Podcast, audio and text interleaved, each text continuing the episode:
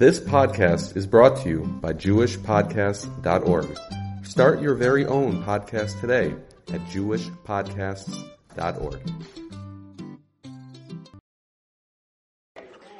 First of all, I'd like to thank publicly Noah Fried for everything that he's done over the past few years for Torah Anytime in Chicago. Now that he's getting married, near Hashem within the next couple weeks. So we are looking for funds to get a camera specifically for this shiur and for the other shirim that I have. So if anyone wants to donate toward that fund, they should email me at Rabbi Zim, R-A-B-B-I-Z-I-M-M, at gmail.com. But a thank you publicly to Noah for everything, and we will see you at your wedding. That's number one. Number two, Parshas Bo. Parag Yud, Pasuk Ches. Vayushav is Moshe Vasaron El Paro. Barad has just happened. Moshe and Aaron go to Paro and they say, You hated the hail. You promised us that you'd let us go. As long as we daven, we got rid of the hail, so now let us go. And Paro said, Absolutely not. I'm done. So his the astrologers, the Khartoumim, everybody came up to Paro and they said, Don't you realize we're done? This is over. This has not worked out well for us. We've had seven makos. They've been horrible. Barad was the worst of the worst. It's Kol Magefosai. What are we doing here? So therefore, in Pasuk Ches, Vayushav is Moshe Vasaron al Paro. Moshe and Aaron were returned to Paro. Vayomer Alim, and he said to them, Lechui du Hashem Alekechem, go serve Hashem your God. Miva mi Said Paro, who's gonna go? Who's going to this chag of yours? Some pasuk tes. Vayomer Moshe. Moshe said, "Binoreinu v'skenu We're going with our youth. We're going with our elders. Bivanenu v'nosenu. We've got our sons. We've got our daughters. Bitzonenu v'kareinu nelech. We're going with our sheep. We're going with our cattle. Ki chag Hashem lanu. It's a chag for a kadosh baruch Hu. And that's when Paro turned to him and said, "You're crazy. You're not taking your kids. You're not taking your sheep. You're not going all over. You're not obviously leaving everything out. That that means to me that you're all escaping Mitzrayim. You're not doing that." And obviously we know what happened. Makas Arba happens, then Choshech, then of course Makas Bechoros. There's a few problems with the Pasuk, meaning Pasuk Ches. First, the word Vayushav sounds like Moshe and Aaron didn't return on their own. They were returned. It doesn't say Vayashivu that they returned on their own. Vayushav, somebody brought them back. Why did someone bring them back?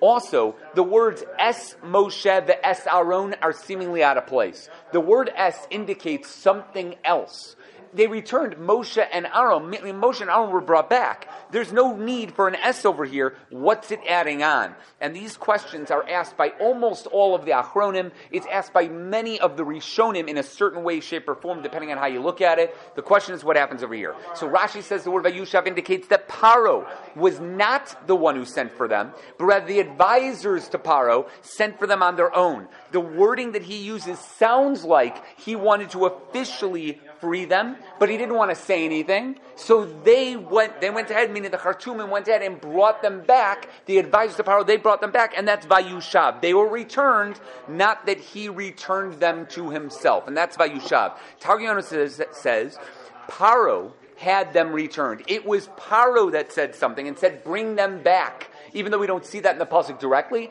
Vayushav, his paro told them, I think this is an idea. He used the word upakid li'i tosva. He commanded that they be returned. And therefore, it really was paro was involved over here. The Gur Aryeh understands Rashi like Targum Yonasan, but his Girsa and Rashi is different. He says, Sheshalach achreim he sent after them to bring them back. Our Rashi says, Shesholchu achreim. They sent after him, which sounds like the advisors. I don't know which one is the best thing over here, but it sounds like according to the Gur Aryeh, Rashi saying Paro sent for them like Targum Yonasan, and it sounds like from Rashi itself, what we see, Shesholchu, there were other people that were involved and not the king itself. The Netziv says, it seems the advisors suggested it to Paro, they were the most chasha people, and then Paro nodded his head in agreement, and then they went out and did it. That's the way he goes through it as well. The Be'er Heitev says that exact example, and he says like this: The servants of Paro told in the previous pasuk, "We're over. There's nothing going to be over here." Paro was silent. He didn't even nod his head. He was silent, and they took that as acquiescence that what Paro really wanted is to bring that Moshe and Aaron, but he didn't want to admit that he was wrong. So the Khartoumim did it on their own, knowing that this is really what Paro wanted, and said, "Okay, Moshe, Aaron, come back. Paro wants you back." But truthfully, Paro did not say a thing. He wasn't involved, and that's why it's not mentioned over here. As far as Yonason says, Paro may not have even realized that they were brought back. He may have thought that they did it on their own, and that's why he became so insolent after they came back. He looks at Moshe Aaron and says, Oh, you come crawling back to me. I see you need me more than I need you. He may not have even known in the first place that were, they were being brought back. Vayushav happens to be in singular form. He was returned. So it sounds like it would only be referring to one of them. The Ibn Ezra says that happens sometimes because Moshe was the more important one. You can say that. But there's an Arugas Abosim who puts everything together. We're going to end with this for this idea. Moshe and Aaron Mamish left and went their separate ways. Moshe went one place, Aaron went the other place. Paro heard that they had left, and he didn't say anything, but the advisors understood, let's get them back. So the advisors went to go find Moshe, Vayushav es Moshe. They returned Moshe because that's all they could find. And then they went, other people went to go find Aaron. And separately, they returned Aaron. So it's not Vayushav Moshe Aaron, which would indicate that they came back together. It's Vayushav Es Moshe, the Es Aaron, to say they came back separately, but then were brought before Paro through the non committal agreement that Paro had given them. Yeah, Leo. So that part, hold on with. We're going to get to Miva Holachim. As of right now, right, he was brought in front of Paro, and Paro wanted to ask him, try to get, goad him into something. But we'll get to that. We are going to get to that. Actually, right now. The Baal HaTurim says that Paro was hinting to him that they're not going to make that far. If anybody remembers our shir from last year, we talked about the Kochav known as Madim, or the Mazel that was red, Mars. And we talked about the Ra'ah, which is really the Egyptian god of Ra, that he had seen for the Jews and told them that they were going to die. We combined some of those ideas together. We talked about the deities that Egypt, as well as Paro at that time, believed in, and we talked about all those ideas. The Baal HaTurim says, from his astrology, as we said before, he knew only Kalev and Yoshua would make it into Eretz Yisrael. And he was right. 600,000 Jews would leave Mitzrayim, men between the ages of 20 and 60. Out of those 600,000 Jews, two made it in. Kalev and Yoshua, and that's it. So he turned to Moshe, and this is how the Baal HaTurim says it. He turned to Moshe and he says, Mi v'mi holachim. Who and who are going to go? The gematria of mi v'mi holachim is 216. 216 is the same gematria as Kalev uben Nun.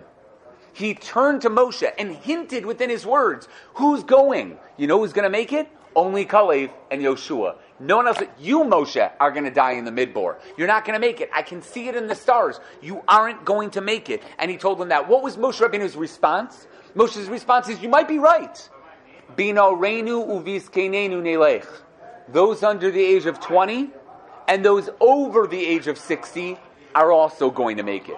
The Na'arenu, our young ones, Uviskenenu, the Zakenim over the age of 60, they're going to go. Even if those between 20 and 60 and myself won't make it, the Ne'arim and the Zakenim are going to go. Bivanenu bivnosenu. Our sons, says the Valashrim, seemingly are going to make it in some way, shape, or form. And that's what Baba Basra says in Kuf that they were able to make it. Binorenu viskenenu nelech. Those are the people who are going to enter the land. That's an unreal shot from the Baal HaTurim. An absolute unbelievable idea. Taima Dekra, Rav Chaim Kanievsky adds to this. He says, well, the rest of the pasuk, Bivanenu, Vivnosenu, Bitsonenu, Vivkarenu, what about all that? Says Rav the Bivanenu Binosenu refers to certain other people. Binenu, our sons, meaning Shevet Levi, still makes it. Although the people of Bnei Yisrael from 20 to 60 died, Bnei Levi made it. So Bivanenu refers to Shevet Levi. Binosenu, our daughters. Who's our daughters? Who are the girls that are going to make it? Every girl makes it. According to the no woman died in the midbar except for Miriam. Miriam passed away, but the women all made it to Eretz Yisrael. The women all were able to make it. So Bivanenu, Shevet Levi. Bivnosenu, our daughters, all of the women will make it. And then he says, Bivkarenu, Vitzonenu, Vivkarenu, our animals. The animals didn't die in the midbar either. Obviously, there were some that died of age and whatever it is. It's not like the cows miraculously lived an extra 40 years. But out of the cattle and the sheep, he said the animals were not part of the Gzera. Women weren't part of it. Shevet Levi wasn't part of it. Those under 20, those over over 60, and this. All of them weren't part of it. That's how Talmud Akra says. After I found it in Reb Chaim in the Talmud Akra, I found it in the Shach. So that predates Rav Chaim by about 350 years. The Shach says exactly that, the Shach al from the Rizal's Talmidim. And later I saw the Chidah in an old manuscript of the Baal HaTurim says something very, very similar. That the old Baal HaTurims had an addition to it that are not in the new Baal HaTurims. That Taras Adar talks about it, but at least there's something there. He says, although Moshe Rabbeinu was clearly prophesying here, says the Chidah, he didn't know what he was saying. Paro said, Mi vami aholachim. He didn't realize what he was saying. What he was saying in hint in Malach world is, Kalev and Yoshua are going to make it. And Moshe Rabbeinu answered him with the right words. Kalev and Yoshua plus all these people. But none of them, Paro, Moshe, Aaron, had no idea that there was another conversation going on here. They had no idea what they were really prophesying about what was happening over there. Now, another problem. It says the word Neilech, but listen to the wording of the pasuk. Okay, going back to pasuk tes, it says Binarenu vizkeninu Neilech. Our young and our old will go. Bivanenu vivosenu vitzonenu vikorenu Neilech. Neilech is used twice, but it seems weird. Just say it all together with one Neilech. Why do you have two of them all together? And Maharil Diskin says an unreal answer. He says the Na'arim and the Zakanim, the young men and the older men, could walk on their own. But the bivanenu bivnosenu, the young children, would not be able to walk on their own. They would have to walk by riding on the sheep and the cows. So because of that, it's binarenu bizkenu Our young and our old will walk on their own, and then bitzonenu uvivkarenu will carry the bivnenu bivanenu bivnosenu. And that's why it says nelech number one, the walkers. Nelech number two, the riders. Yeah, this is so good. The Maharil Diskin says this the Ayeles Ashachar, Aaron Leib Steinman wonders. Anybody here do Bava Metzia, the first parak? Bava Metzia, first parak. Is Rochev Kimahalech dummy or not? Is riding considered like walking or not? From this pasuk says Rav Aaron Leib, you can prove that Rochev is Kimahalech. Because it says the word Nelech for the children that are riding on the animals. So riders are equal to people that are walking. So you can prove Rochev Kimahalech dummy. Rav Aaron Leib suggests that. But I, I just um, he says it and it makes I, no sense to me. As soon as I read the Maharil Diskin, I'm sure you all had this question. I don't know too many people that ride sheep, even kids. Maybe you'll ride a cow. How many people do you know that have ever said, I've ridden a sheep before? How many kids are like that? I, I just don't know. So to say that the Bitsonenu Vivkarenu was there for the children to ride upon seems very strange to me. I also, I, I don't know too many people who've ridden bulls before maybe you know like at maybe like one of those places right where you like get on you're a cowboy. I don't know anybody who does that. But apparently that's how the Maharil Diskin says that they went down over there. Now we're getting to the crux of the pasuk though. What is the chag that they were going to celebrate? He said there's a chag la Hashem lanu. There's going to be a chag for a Kadosh Baruch Hu. what is that chag? The Baal HaTurim says based on the other three times that the word chag Hashem is used that it's referring to Moshe Rabbeinu saying I don't know what we're going to do over here. It could be that the women are going to be dancing in their corner, the men are going to be bringing korbanos in their corner, and the children are going to be learning in another corner. I have no idea. It could be all the animals are going to be used for korbanos. It could be we all need to be there together. We have no idea. We know from the Torah itself that by Har Sinai, the people and all of the children were there by Har Sinai. How? How did that happen? How did the kids not cry? Did anybody stay home? It seems like all of Klal Yisrael was brought to the mountain and they were all put by the foot of the mountain, by the foothills of the mountain, so that they could all see it together. So it was all the men, all the women, all the children, even the animals that they all went together. It seems that that's what it refers to. The Baal HaTurim says, we don't know what Hashem wants. It's a Chag HaKadosh Baruch Lanu, but we have no idea what it's actually going to be, and he wasn't for all this. Says the Ramban, that's what got Paro upset. Paro says, I don't get it. He's had Chagim before. We have holidays, but we don't have a holiday like this. If you're going to bring Korbanos, that's a men's holiday. Gotta watch out, you're going to be on the video. But th- that's, that's going to be, that's a men's holiday. You want to go ahead and you're going to have all these children with you, what in the world are you going to do with them when everybody's bringing korbanos? What are you going to do? You're going to have the kids sitting there when you have huge shchita knives. You're going to be chopping up the animals and throwing them on fires. What are the kids going to do? Has anybody been by a public Pesach, you know, chametz burning? Yeah. Uh, is anyone else scared for the kids in those places? Scariest thing I've ever seen before in my life. I mean, in Eretz Yisrael, I really, honestly, I've never been scared in Lag BaOmer, even though there are thousands of kids that are literally jumping in fires that are hundreds of feet tall. Because I don't know, it's Eretz Yisrael. It'll all work out. I guess that's what it's going to be. But it's scary. It's scary. Now I guess now that I'm a father, maybe it's a little bit different, right? But you get your kids, you're like stand 70 feet back from the really big garbage can kids. That, that's, that's what you want to do when it comes to something like this. But here, says the Ramban, it makes no sense. What are you going to do with these kids? So he got angry at Moshe because he said, you must be lying. There's no way you're telling the truth. If it's a chag la Hashem that you're bringing korbanos and you need the animals, then you don't need the kids. If it's for the kids, then you don't need the animals. It can't be that. What's up?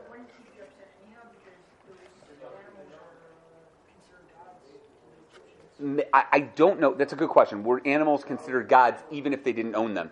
I don't know, but I think that they considered deities the fact that they existed out there and if somebody else did something with them, I don't know. I, I, I, know that we say about the sheep and the goats that when they were collecting them for the Korban Pesach, that the Egyptians miraculously didn't do anything even though they were taking their gods. That's clear, and the Medrash says that. I don't know if that was true by all of them, and maybe they chose to ignore that point. Maybe they chose to ignore it, but I don't know. It's a good question.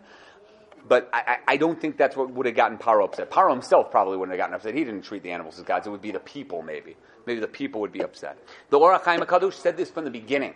He says, Mi olachim. Says Paro, he looked at Moshe in the first place and he said, What's going on here? Who's really going? Is it you and the men, or is it you, the men, women, and children? What kind of a chag are you having, and what's going on over here? He couldn't understand it. The Chassam Sofer says in Drushos Chilik Beis, page 227, and in his Chidushim to Psachim, Ayin Aleph and Aleph, that the stira that they were going through is he's saying, Look, you want to go to the desert. That's what you're asking for, right? You ask to go to the desert. Why would you go to the desert? Why would you go to the desert? In order to bring these korbanos. You want hisbodidus. You want to be on your own. You want to have concentration. You want to think hard. You want to see God and everything. You're going to be changing diapers, changing soil diapers, and running after your kids. You won't be able to concentrate. How in the world are you going to be able to concentrate there? You're bringing babysitters with you? Is that what you're going to do? He looked at him and he said, This is ridiculous, Moshe. There's stira after stira after stira. You can't do it in the city.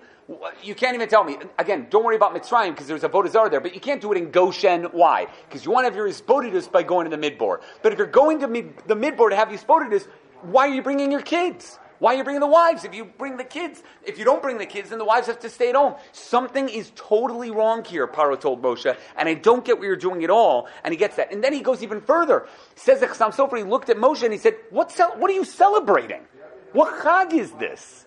What are you celebrating? You've never celebrated a Chag before. You've never had a holiday like this. Usually, when you have a Chag, it's because something happened. What happened that makes you celebrate for three days in the Midbar? Just think about that. What was it? What was Moshe's answer to that? I don't know. God told me we have to do it. But for what? I don't know. And that's really the answer. The answer that Moshe Rabbeinu kept telling him when Moshe ben Paro kept saying, according to the Ramban and the Or HaChaim and the Chassam Sofer, what are you doing? What are you doing?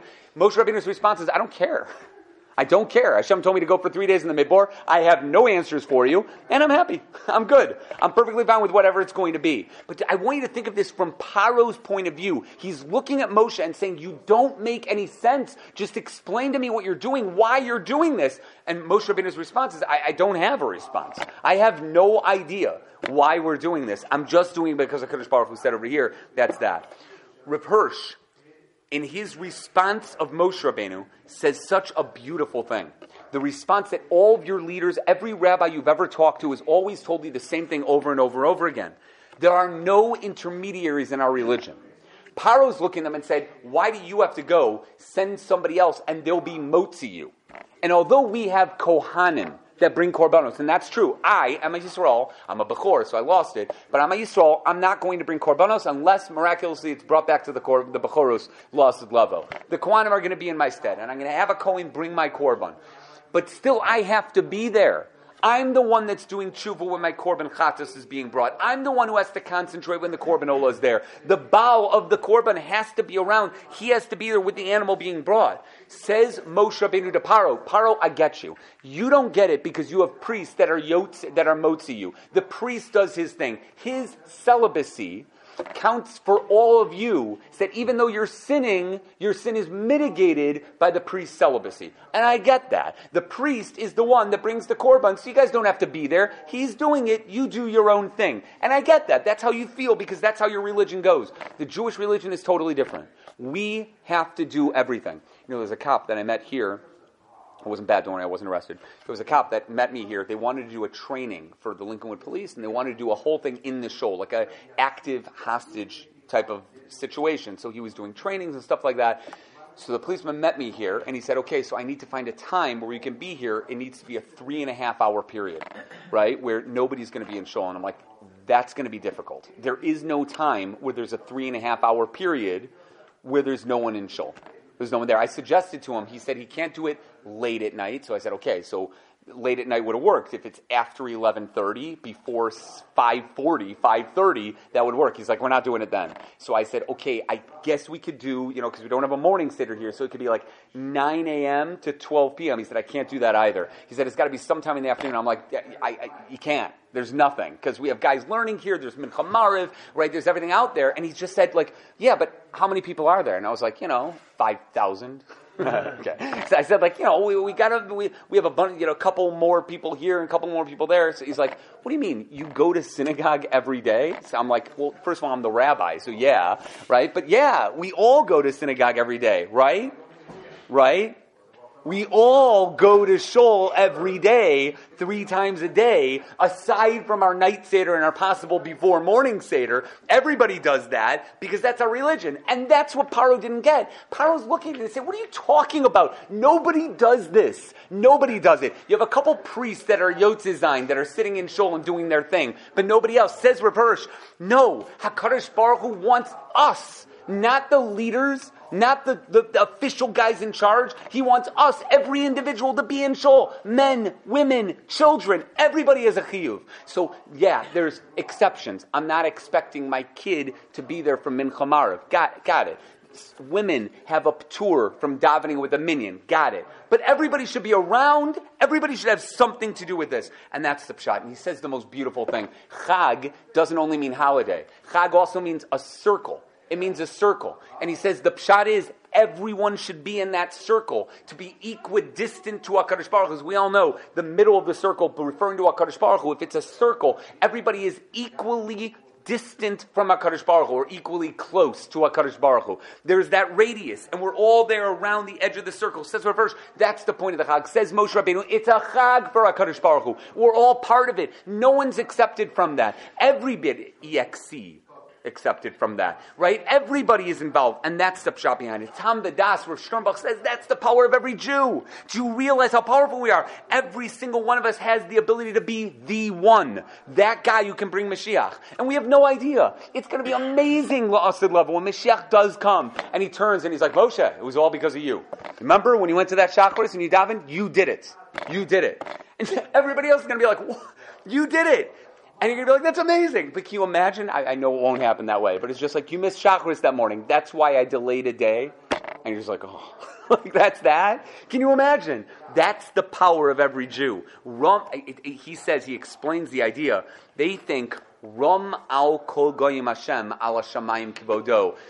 Listen, Hashem is all the way up there. Allah Shamayim Kibodo. He's up there and he's honorable. That's what the non-Jews think. We say, Mi Hashem Elokeinu Magbi Lashaves. He lifts up those that are down. He allows us to be there. And that's the difference between us and them. That's the real difference, the idea over here. Elena Shabach says, a lot of questions over here. I, am not going to go into the entire answer, but I'm going to say the following. Paro asked why the children would go as well as the animals, and Moshe told, me, told them they're going. He never really answered Paro's question. So our basic answer right now is he said, I don't know what to do. Or he told him, your chag is different from ours. But Elena Shabach answers, the Tuam or somewhat answers, he ignores it completely. He says, it doesn't matter, I don't want to listen to you. But the Chassam Sofer says something really amazing, and I hope that everybody gets this. You know, there's a machlokas if you should bring children to shul. There's a toast in Chagiga based on the mitzvah of Hakel that you bring your kids to Hakel, that the kids have to be there. So the question is, Tosas brings down from here mikan somchin to bring little kids to shul, right? Little kids to shul. Now, obviously, if they're going to stare the people that are davening, that's a real problem. You can't allow little kids to be running around and doing things if people are davening, and that's a problem. It's a problem in every shul, everywhere. Baruch Hashem, there are kids running around in shuls. But on the one hand, it kind of disturbs davening, and it's not the greatest thing in the world. There's so make on that. Not that you are supposed to or that you should bring little kids to shul if there's no groups and there's nowhere for them to be, etc. But the Chassam Sofer says there is hashpa. We say about Rabbi Yoshua ben Hanania, you know, when we go in Pirkei Avos in the second parak, it goes through the five students of Rabbi Yochanan ben Zakkai. Rabbi Eliezer ben Horkinus was a bor sid she'enoma abetipa, he never lost a drop. Rabbi Yoshua was ashrei yoladato, happy is the one who gave birth to him. The Medrash brings down, it's in Avos to Rabbi Nosson, that Rabbi Yoshua's mother brought Rabbi Yoshua's crib when he was a little baby and had him sit by the beis medrash. A little kid, baby, he would sleep by a beis medrash when the people were learning. Said it would be mashpia on him. There would be something that rubs off on him, and it worked. Rabbi Yeshua became the great gadol that he became, maybe in part because his mother brought him to the beis medrash when he was a baby to be around for that. Hakel, why do kids come? Why are there kids there? Taf lama. That's where the Gemara Chagiga is coming from. Why are the kids there? Litain schar to give schar to those who bring them. Not just because they're bringing the kids, because the kids are affected by this. They see it. It's amazing. It's one of the reasons why I told my wife it's an important thing for all my kids to come with me to the, the Hashas. I understand why I can't bring a baby or maybe a kid who's three years old who's just going to get in the way and is not going to get much over there. But even then, there's a mila, if you could think that way, that of somebody taking care of the little kids and bringing them in and seeing Klal Yisrael together. So I'll let them watch the video afterward, both the New York one and the one here in Chicago, so they could be at least be involved. This is what the Chassam Sofer says. He says, he looked at Paro and he says, you think that what do kids need to be there for? The kids need to see this. That's how they grow. That's how they're going to become great. They're going to see it. They're going to be like, I want to be like that guy. I want to do what they're doing. That's what they're going to think to themselves. So, of course, we're going to bring the kids. That's what we need to do over here. And he said more so. He said, You're going to try to stop them by keeping them home. Says the Chassam Sofer, they're going anyway.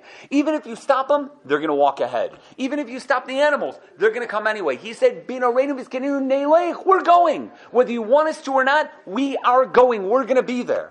That's the concept of the Chassam Sofer over here. It says over here. I think there's a little bit of a chiluk here, but I, I don't know if I'm right about this. Does everybody remember what we learned in Parshas, um, in Parshas Vayeshev, what happened with Yosef and Eshes Potiphar? Why was Eshes Potiphar home? I'm sorry? She, the Chassam Sofer says, let's go with Pshat. Why would Rashi? Why in the world was Eshes Potiphar home? She faked being sick because there was a Chag and they were all celebrating, everybody, men, women, and children. And she was home by herself, and she said, What opportunity do I have that's better than this to get Yosef Atzadik? Because everybody else was at that Chag.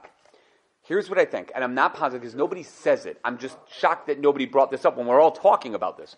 Paro completely understood the concept of a chag for an entire family. He understood it. Chag shel uh, apis Apis, according to Rabbi Yalkut Ruveni, was a day where the Nile River would overflow. And on that day where the Nile River overflowed, which Revolson says might be in late December, something to do with Saturnalia, that famous, you know, the idea that Christian, you know, that Christmas and New Year's Day came from, in some way, shape, or form, the river would overflow, says the Medrash, Yalkut Ruveni, Every single year on that day shel apish, there was a little cow that flew out of the sky, started flying around. They would throw things at it. It's where they got the concept of the cow jumping over the moon from. And they would throw things at it, and everybody have a chag, and everybody was celebrating. And then that night, the cow would go back down. It's the idea, says the Ruveni, where they got the Egel Azov from, because they remembered Yom Shel Apish, and they knew it was a family-oriented simcha, family-oriented chag. It seems they clearly had chagim that included children. There are chagim like that. But here's what Paro looked at Moshe and said, if you're going to have a chag for children, what are you going to do?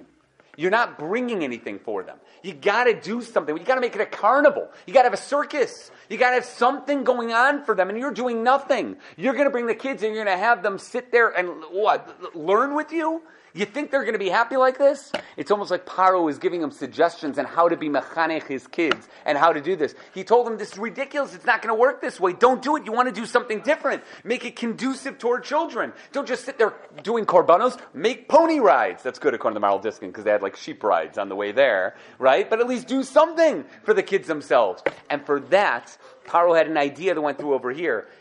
Maybe, maybe, I don't know. Paro said, kids are never invited to these types of chagim because what do you think the Egyptians did when kids came to the korbanos types places? I would assume they did child sacrifice. I would assume they killed the kids. So maybe Paro's looking at Moshe and saying, "You sick, sick man. You're bringing these kids to a Korban party and you're pretending like you're all going to party together. But I know what this is. And you're into child sacrifice. And you're going to kill all these kids, aren't you? The sick man who used to shecht slaughter 150 babies every morning and evening to bathe in their blood, who would have Egyptians take the babies and throw them into the river, who straight out asked the midwives to kill babies on the way out, and then used babies as bricks inside the walls themselves. This sick, sick man looked at Moshe, and I guess it's Kamayim Panim al Panim. He looked at him and said, You're a child sacrifice guy, aren't you? And Moshe's like, No. To which Paro said, I know what you're doing. It makes no sense what you're doing. It's got to be that that's the idea behind it. It's crazy, but such an idea, I think, comes in over here. He's questioning Moshe's motivations because he's like, he's trying to catch him. You're trying to kill your kids. Isn't that what you're trying to do? And now I have something really crazy. The Malbim says something awesome. We know the Egyptians believed in many gods some were in charge of good things in the world, and some of the, the, the, gods were in charge of evil. We spoke about it again last year with the whole concept of Ra. Ra was the god of evil or caused bad things to happen, but there were gods that were good as well. I don't want to say the names, I don't want to say, it might be off a little bit, but Ibis, etc. But this, he looked at it and said, if you're sacrificing to gods, you don't sacrifice to the good gods. By good gods, you celebrate. That's what they want. You want to celebrate by those you sacrifice to the bad gods. Why do you sacrifice to the bad gods? You want to keep them away from you. In order to keep them away from you, you placate them by giving them a korban, by going and bringing a korban around there. So this is what they understood. Good gods were for celebrating. Evil gods were for placating and something like that. They would sacrifice, appease its lust for blood and anger, etc. And that would be that. Paro knew that they served Hashem Elokim. He finally admitted to it and he said, I know you believe in Hashem Elohim. Until this time was Elohim. Now he believes in Hashem Elohim. Hashem, we all know, what's that name known for? What's it known? Mita of? Come on, you got this? Judgment. The Mita of, the opposite. Rachamim. And Elohim is the Mita of Din. If you're going for Hashem Elohim, this is what Paro was sitting there. He said, I don't get it. I don't get it. Says the Malbim. I get that you're sacrificing to Midas Elohim and you're partying with Midas Yudke Vavke. How could you do both together? See how we've been saying it up until now, the way the Ramban and the Chassam Sofer and everybody's saying the Malbim is putting into better terms to understand it, to say, Paro said, I get it, I get what you would be doing here, but I don't get how you can do all of that, uh, all of that together. The Kli Yakar has an unbelievable parish as well that goes through where he gave him permission, but limited permission. I'm not going to go through the Kli Yakar right now. You can look it up later. It's an amazing Kli Yakar the Malaya Omer as well, that there's olos that are only done while there's other types of korbanos. I, I, mean, just think of it this way. Is there such a concept as a shlomim by non-Jews? By Jews, we have olos, chatos, and ashams. Right? A chatos is obviously if you do something wrong, you bring a korban chatos. And asham as well, you do something wrong, you bring an asham. And ola says the Gemara, if you do a lav that you can't get any other, you know, any other type of something for, you can't get any other kapara, you could bring an ola. Shlamim is a peace offering. And on that, Paro didn't understand. What would be the point of a peace offering? Why would you sacrifice a korban to God for peace? You're not placating him. You're not trying to appease a peaceful God. You just ask him for peace and you celebrate. You're happy. That's what it should be. I don't want to go into Greek mythology, but it really goes into this Greek mythology, this idea of how the Greek gods separated as well, where there were Greek gods that were totally evil and the Greek gods that were totally amazing, and the Greeks would separate their idols based on what those gods wanted. The bathhouses got one, the Olympics got another, and all the other, the ones where you needed rain or something would happen, etc., it was all on the other side. It was a completely different form of service. That's the idea that we're saying over here. But then there comes the obvious one. What Chag was this? What Chag was the three day Chag that he really wanted to celebrate? We all know, right? It was the Chag of Shavuos. Rabbeinu Bechaya says it straight out. When, pa, when he went to Paro originally, and he said, let us celebrate three days in the Midbar, he asked for the Chag of Shavuos. That's what he wanted. There's an amazing Or Chaim. He says, we all know that you can't be there past the 49th level of Tuma. What happens if you're there and you're in the 49th level of Tuma? What's going to happen? The Qadim Mitzrayim, they're all going to die, they're never going to be able to get out. That's what they say, right? So you can't be there if you're on the 49th level of Tuma. There's one difference. What are we on right now? If the Jews in Mitzrayim, who never changed their names, never changed their language, right, never spoke Lashon Hara, never did Arayos, never did Arayos, right? Never changed their clothing. They were on the 49th level of Tuma. What are we on right now?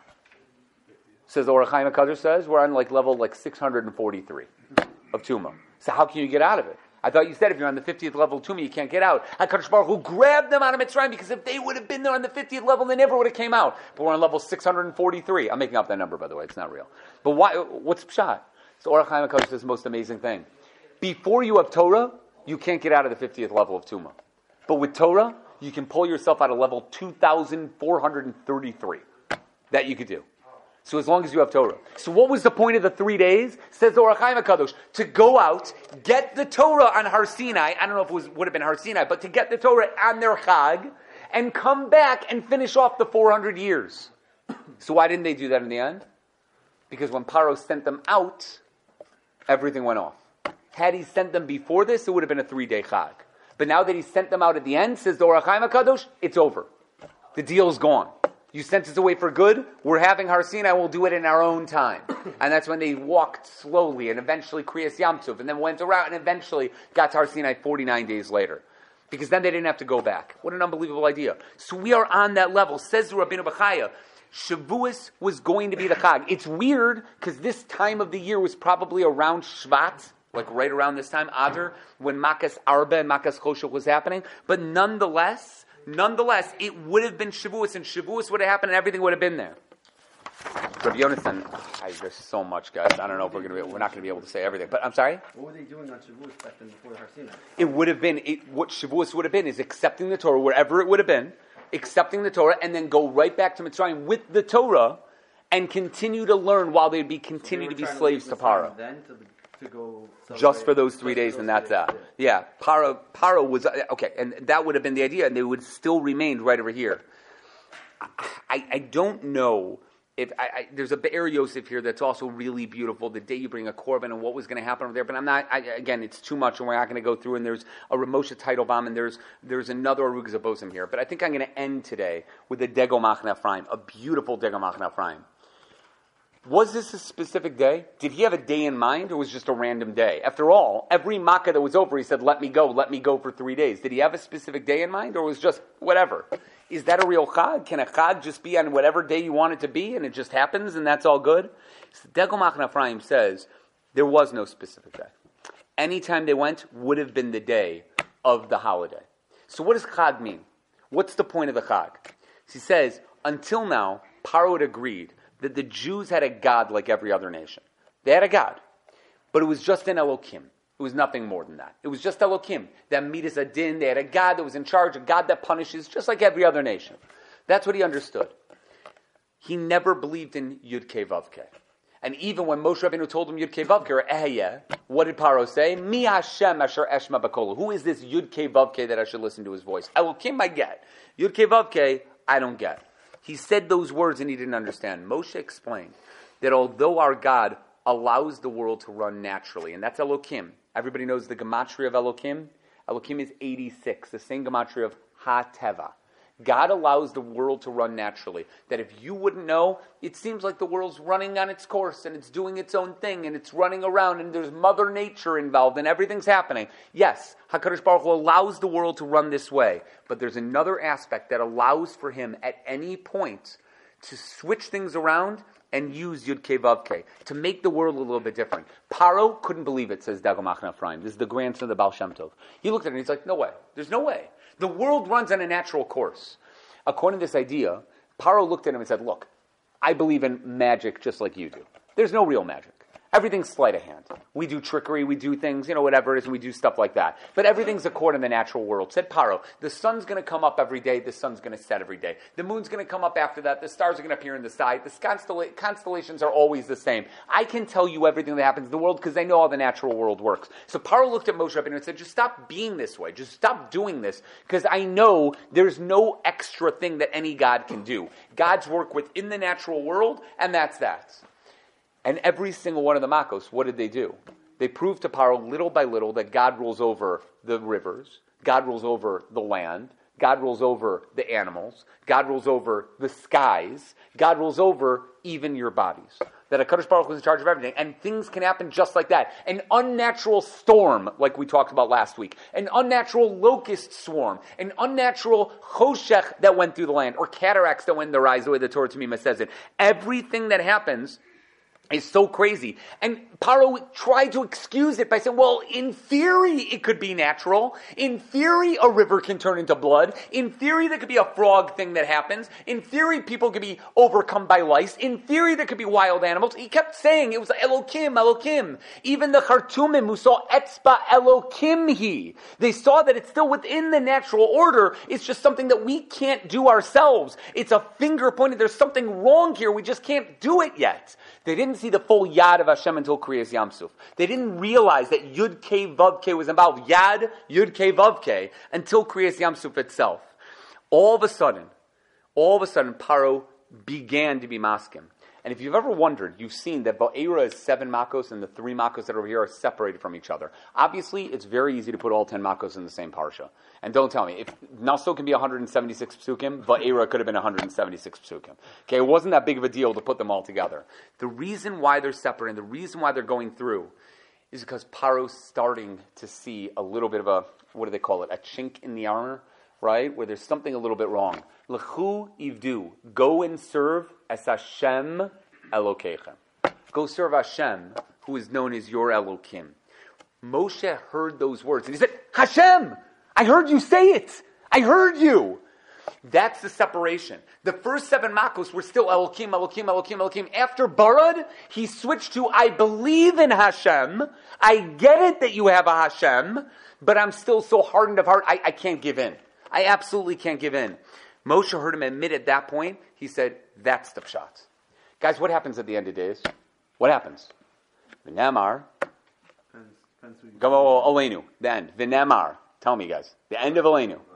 V'haya Shem lamelech al Bayomahu, on that day, Yashem Echad Ushmo Echad. His name is going to be one. They're going to put all the nations of the world. They're going to realize not only is it Elokim, not only is there a natural world, not only does a scientist see everything and say, oh, this is how the world works. I can figure it out. There's a God particle. He's going to see that with the Elokim, there is Yud Ke. They won't need a trillion dollar machine to figure it out. They're going to look at the world and this is what's going to be. Bla'asid level, Mashiach's going to come, things are going to change, and it's Hashem Elokim.